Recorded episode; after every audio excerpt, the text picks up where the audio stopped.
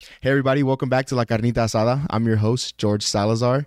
Uh, this is episode four with my guest, Lyanne Alfaro. Today's episode will be sponsored by El Churro Shop, uh, the newest restaurant on 26th Street. Uh, you can find it on 26th and Drake. Uh, so, hey, Lyanne, how have you been?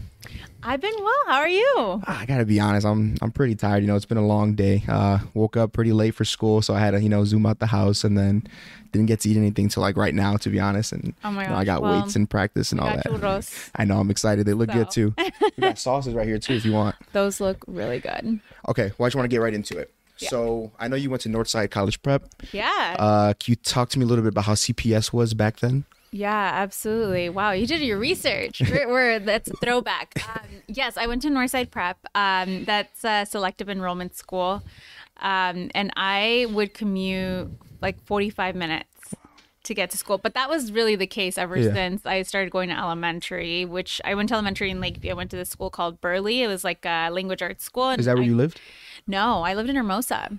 I grew up in the northwest side of Hermosa, so west of Humboldt Park. Very different kind of neighbor, you know, very Latino, working class.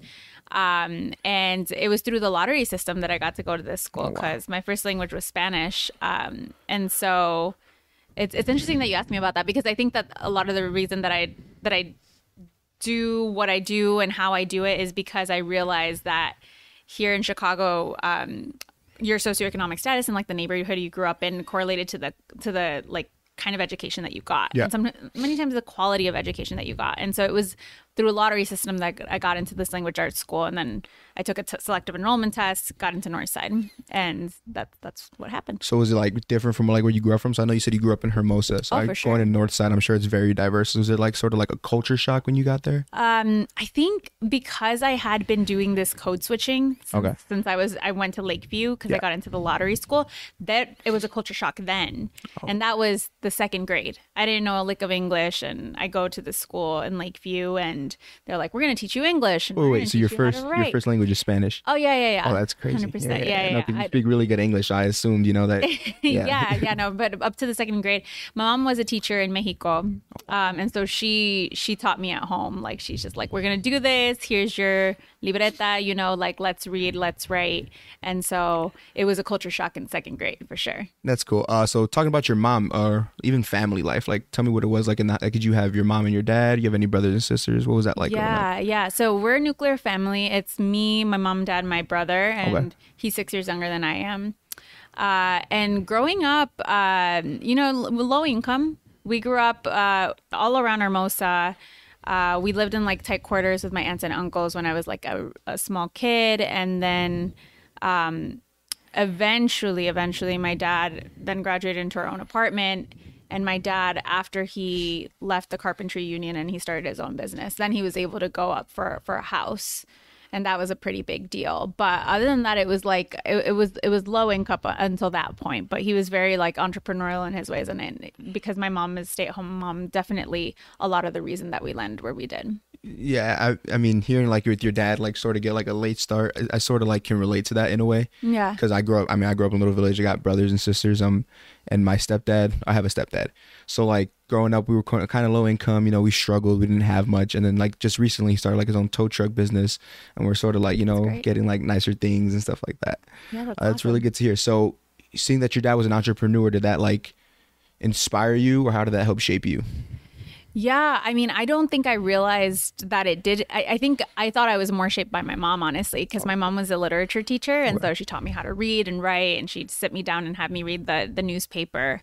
But it's funny because the older I grew, the the more I realized like I am and like my dad in many ways is very like very uh inquieto like very like can't sit still is always working on a new project and he's very entrepreneurial in his ways so i think i definitely have some of those mannerisms of his that like help me just like pick up new skills move fast and then roll with the punches essentially Uh, so I know writing is a really big part in your life. Uh, I know you started writing at Northside for the for the newspaper. Mm-hmm. Uh, were you sort of like intimidated when you started writing publicly, knowing that other people would be able to like read what you had to say? I don't think so. I think in, in that elementary school I told you I went to, um, I got a lot of confidence from my teachers there because they taught me how to read, how to write English, and of course it was pretty bad at first, but I really fell in love with it because I really fell in love with reading. I was like kind of an introvert. I'd spend a lot of time at my local library. Um, and uh, yeah, I mean, I, I really liked how how the writers I read wrote, and I really wanted to write like them. So I wrote a lot of fiction in like the sixth to the eighth grade, and so I, when I got to school, I'm just like, I'm already writing fiction. Like, why don't I write nonfiction? Why don't I write real stories? Um, and so that's what it that's what it was that really got me into writing in high school. Um, and so I I wrote for the high school paper, but I also ended up writing for another youth paper in the city too. So is that sort of like what kind of books were you into growing up? Um, like sci-fi. Really? yeah. Yeah, I started Yeah. like I start I just started reading a lot more. So I like uh like mystery books. I don't know. I Mystery. feel like, you have yeah. a favorite author? Uh, was it James Patterson? Is that is Okay. that the name? I think. Yeah, yeah. I mean, I, just don't know all the mystery. reading. I got to be honest, like you know. I okay. When I went down like the whole mystery rabbit hole, my favorite author was Agatha Christie. She's Okay. the one who wrote like um, and then there were none, Oriental Express, like these kind of like murder mysteries. Yeah, like yeah. one person, and a lot of them have been turned into movies now. But she's a really great writer. Mysteries are dope. Uh, I'm sort of the same way. I, I can't like I'm not very good with numbers or like math, but like I love writing. You know, something about writing is like being able to express yourself on paper is pretty cool. Yeah. Uh, so when did you realize like, hey, this is what I want to do with my life? Like writing is is what I want to pursue. I think I, I just kept doing it and I really liked it. And then when I saw it was like a viable career opportunity, I was like, why wouldn't I go through with this? It was never like, it never felt like a leap because I was always doing it. Like, I, I was consistently uncomfortable and I kept doing it. And, you know, like, am I the best writer? No. But I, I think I got comfortable with not being the best in the room and just being like the person who keeps trying. Um, and I think that that's really what eventually made me like whatever it is that I do now, Yeah. whatever my career is. It's just you keep doing it until one day you wake up and you're like, oh, this is what I do.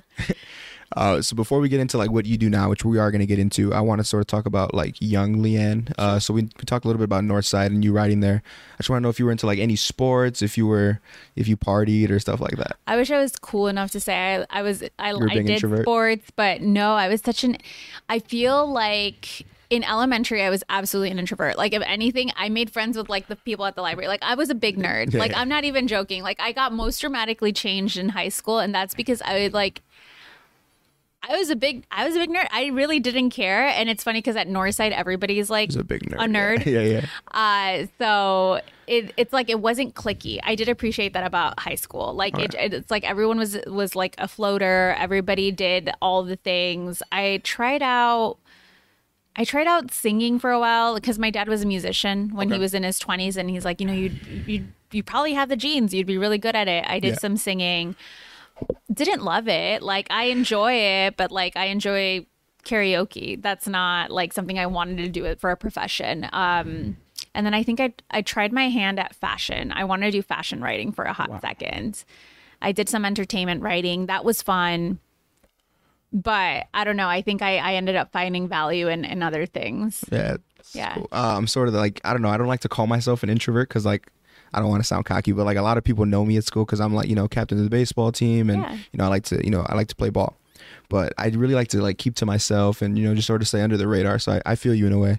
But I wish I was a nerd, man, because you know I'd, I'd be struggling. I'm telling you. I don't know. I feel like the definition of a nerd has changed since like It I has, was though. in school and now like Because like you watch all these school- movies and it's like, oh, the nerds Yeah. getting bullied and picked on, but like I'm trying to make friends with nerds now, you know, do my homework, help me out. So it, it's, it's definitely different. Uh, I want to talk a little bit about college. I know you went to Urbana, Champaign. Yes. And I'm like in the midst of like applying, and a lot of my Dope. friends are applying, and like I already realized that you know that school's out of reach. But like a lot of my friends are like, oh, it's a super like you know super hard school to get into. I really want to go there. Uh, can you tell me like what your first day on campus was like? Yeah, that was a culture shock. Oh my god. yeah, it, it's like being on a college campus is just so different, and it's so interesting because I talked with my brother about this all the time. He goes to UIC, Okay. and so very different experience. Um, and I'm just like I'm not sure that I can relate. I'm like I, I really appreciate hearing what that it's like for you, but I being at U of I in a college campus, it's like literally to the left and right of U of I is like corn and soy. Like it's Yeah, just like cornfields, and it's just I. It was very weird to be dropped off. Um, I'll tell you a little bit of like a weird experience. My parents actually didn't come to see me in college until I graduated. And I think it was a little bit of like a they didn't want to accept that I had left home.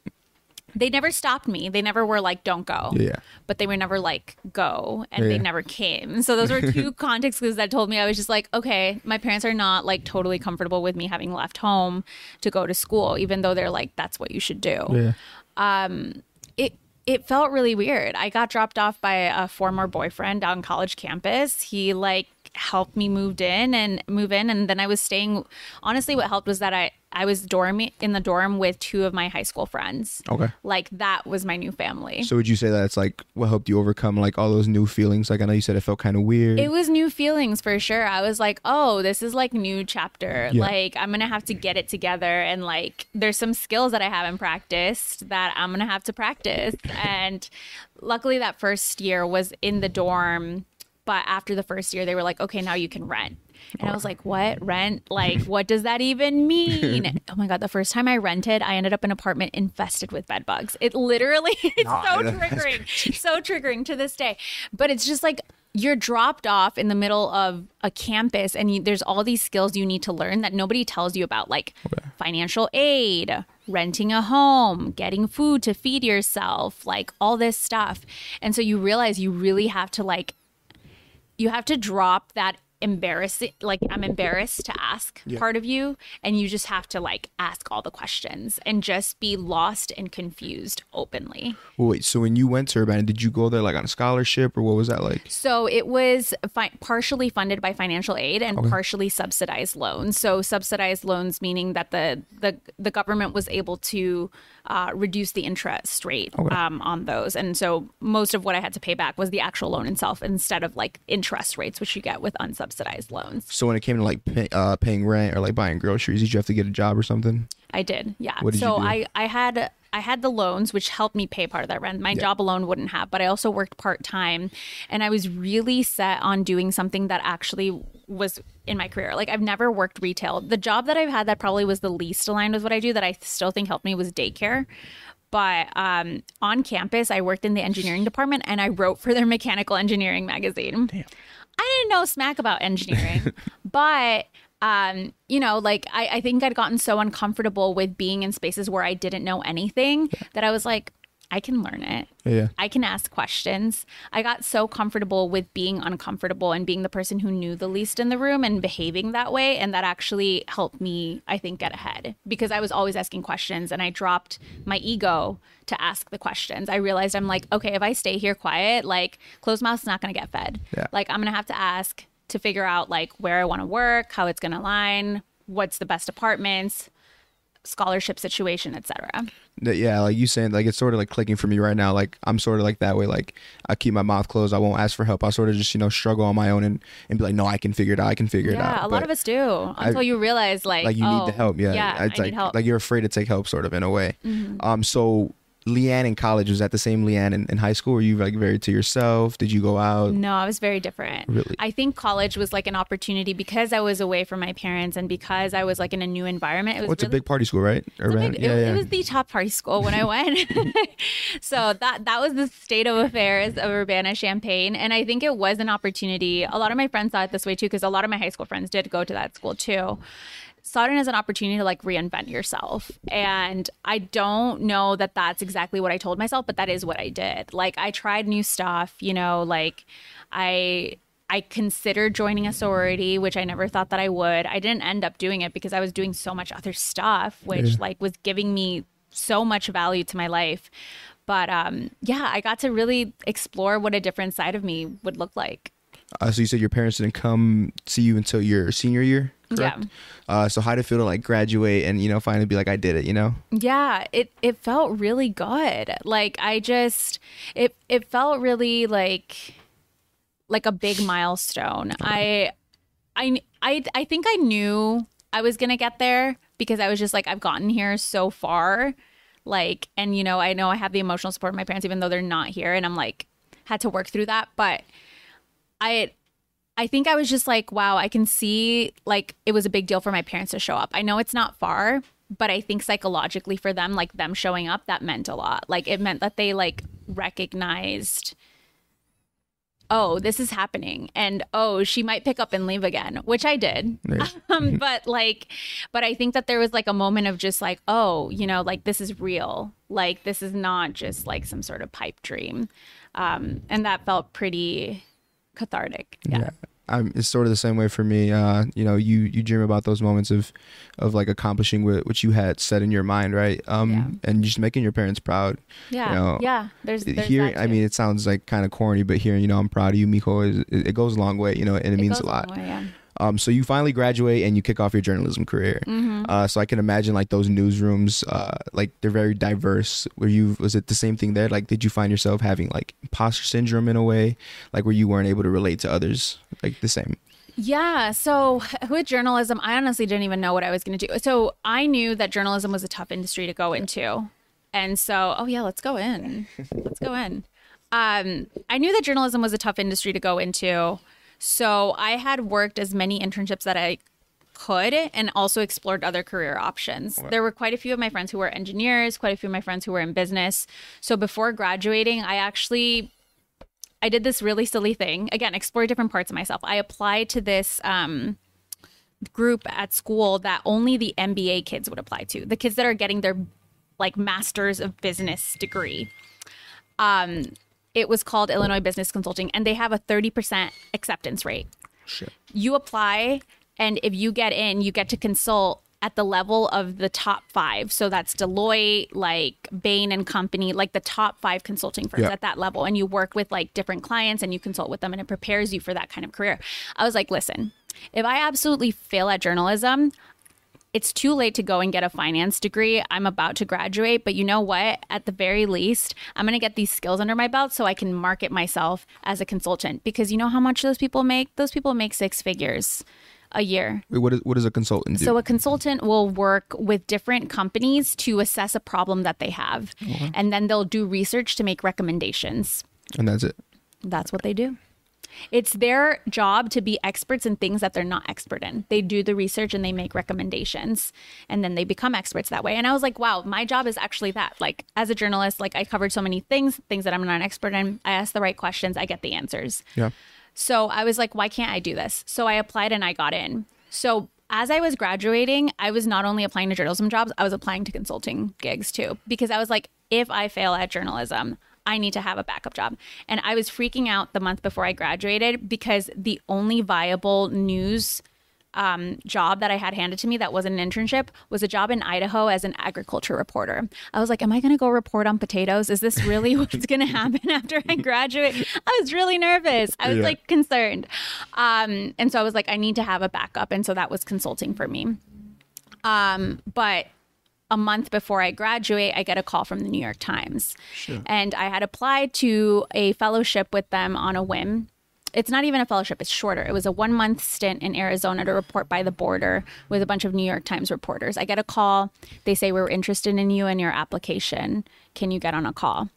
And that changed the trajectory of my life forever because once I mentioned that to some folks that I knew loosely out in New York and I begged them to give me a fellowship at Business Insider, they did. I literally begged. I called them multiple times. I Yeah. wouldn't say beg, but I called them multiple times. And um and that's how it happened. Like not it, it's crazy because I realized that nothing for a very long time nothing was ever like a given. Yeah. Like I could still totally like not make it, Yeah, yeah, I feel you. quote unquote. So you go to New York and you uh, work for Nasdaq. Uh, Yeah. Before, Well, I worked for Business Insider before. I was Okay, at a okay. fellowship at Business, Business Insider. Yeah.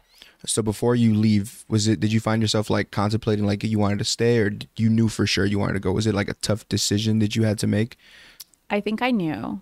I think I was You like, weren't like scared or anything. Well, I was like, I already left home. Like, I didn't see my parents until I graduated. Like, I was like, I, that, well, that's not true because I would come back to Chicago. You know, I had these this loan money which I use, like subsidized loans, some of it which I used to pay for tickets to come to Chicago. So I'm just like, listen, like, if I'm gonna try this for real, if the New York Times called me, I'd be damned if I don't go to New York and try my chops and see if I'm any good.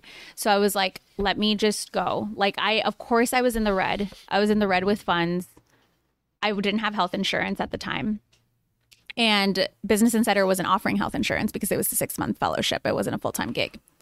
So I was like I'm never going to have like the mo like the least to risk in my life. Like the um, like I have nothing to lose I have the least amount of risk. From here on out, I actually start building a life. I start, you know, getting more risks. Yeah. You know, this is the least risk I'll have to deal with in my life. And I have little to lose because I'm in the red. So I went. Um, yeah. So you're in New York. Um, you talked about growing up Hermosa earlier. While you were in New York, what are some differences or like similarities you can say that you've seen in the Latino community here and over there, if there are any? Yeah, absolutely. I would say the Mexican community is it, you feel it, you know? Like the like I think that Chicago, that thing about Chicago is very present. The Mexican and the Puerto Rican community are very present here. The Mexican and Puerto Rican, especially Puerto Rican community, very present over there in New York. But it is very different in the sense that New York is very worldly. You get a lot of people that bring their like there's um their unique take of Latinidad. It's so much more diverse. So much I didn't know about Latinos, about how differently uh, their political alignments are, their socioeconomic status, where they come from. So that creates like so much more diversity, even within the Latino community. So you, you come back to Chicago and you know you get a job at Google, uh, one of the top five companies in the world. Uh, being back in Chicago, did you feel like sort of out of place? Did you feel like this is where you belonged, or did you feel like because I know New York is a lot bigger, you know, Mm. or did you feel like you were like back in a small pond? No, I wouldn't say a small pond. I think I've I've only been here for a year, so I would say I'm still adjusting. Like I definitely think I'm, I'm more adjusted than I was a year ago. But um, I think with Google, when I got that job, they they said, "Do you want to stay in New York?" That's that's that was the job. I wanted to come back to Chicago. I think it was. T- I think the pandemic was like a time to like be like, "Hey, you know." What is it that you want in life right now? And I was like, I still want to pursue all my career endeavors, but New York's always going to be there. I want to be back in Chicago with my family. I want to do some financial things, some financial moves myself. Um, so I decided to come back. That's good. That's really that's like that's something I take a lot of pride into. You know, I, I love where I'm from, and you know we have our our struggles as a community. But you know, I sort of look at my community like like a family, right? And with every family, you're gonna have you're gonna have problems. You know, uh, especially us Mexicans. You know, we're crazy.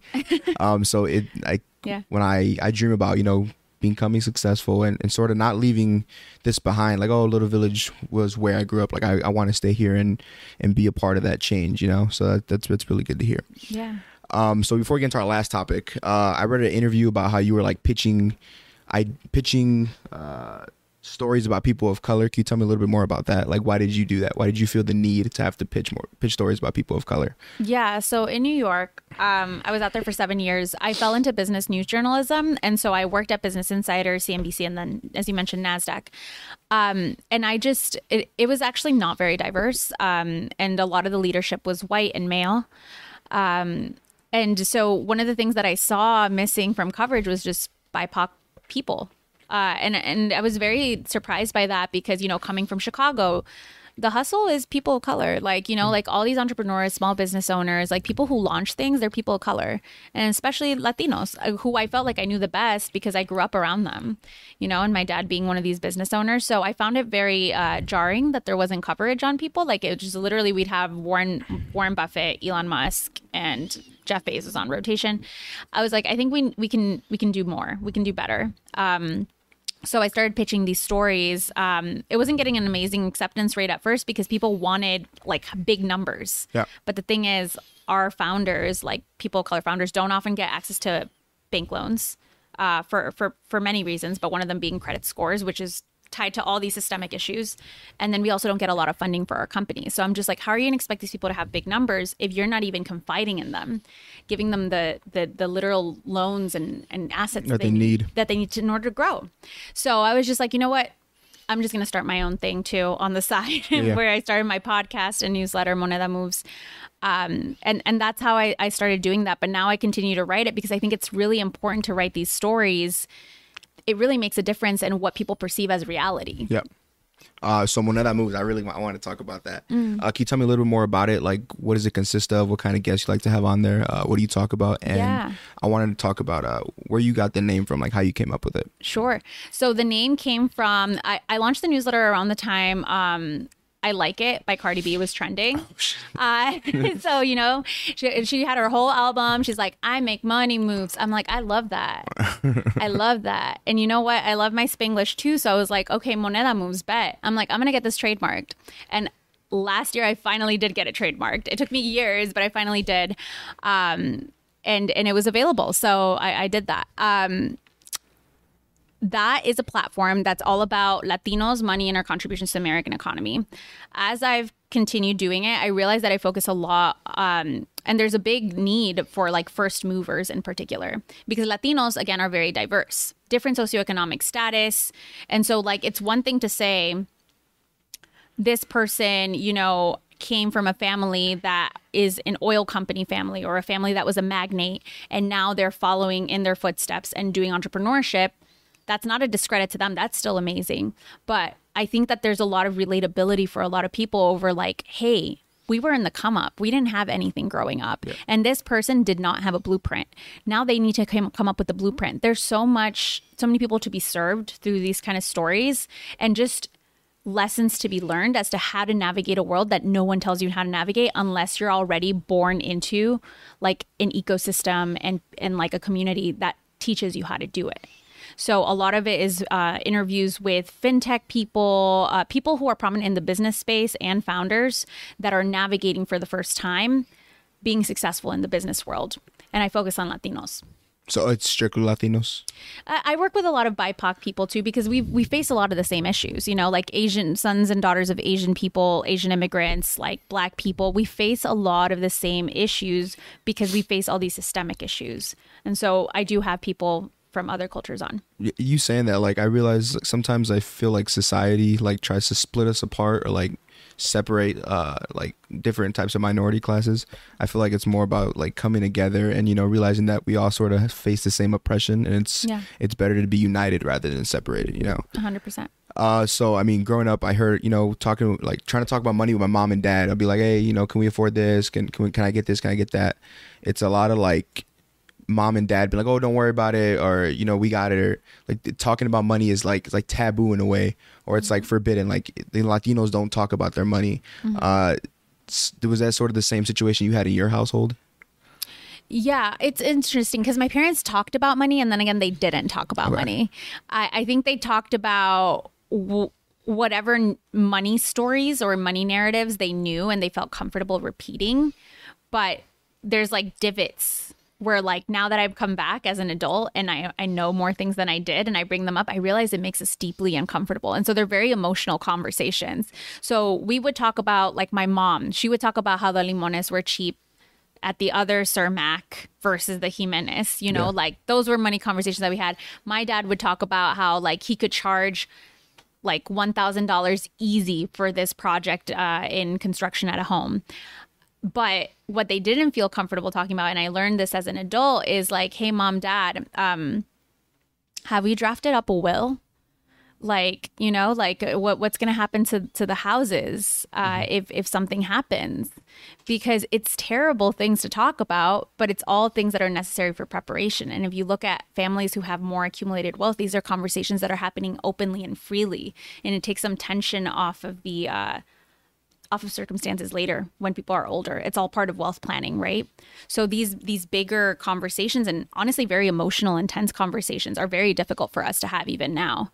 Um, and so I realized that we were having certain money conversations, but now we need to have like bigger money conversation. Yeah, like, yeah. Uh, I can relate to that in a lot of ways. Uh, so my parents, you know, they're getting older and they sort of have these talks about. Um, they just bought a house right here on 31st and Drake. Congrats! So yeah. they're gonna renovate it, you know, rent it out. Yeah. And we're having this conversation today, like, hey, what if something happens to me and your dad, you know, it's gonna be yours and then your brothers, and mm-hmm. it's it's it's a hard conversation to have because you don't want to like imagine your parents not being here. Yeah. But I see what you say about like it's it's necessary that we have to have those conversations so we can know what to do, like if that situation would ever happen. Yeah, absolutely. And I don't I don't jump like straight into it. I don't plunge straight into it because these are emotional conversations. So usually when we're having these conversations, you know, I'll have my parents over for dinner. We'll talk about something else, like yeah. not about that.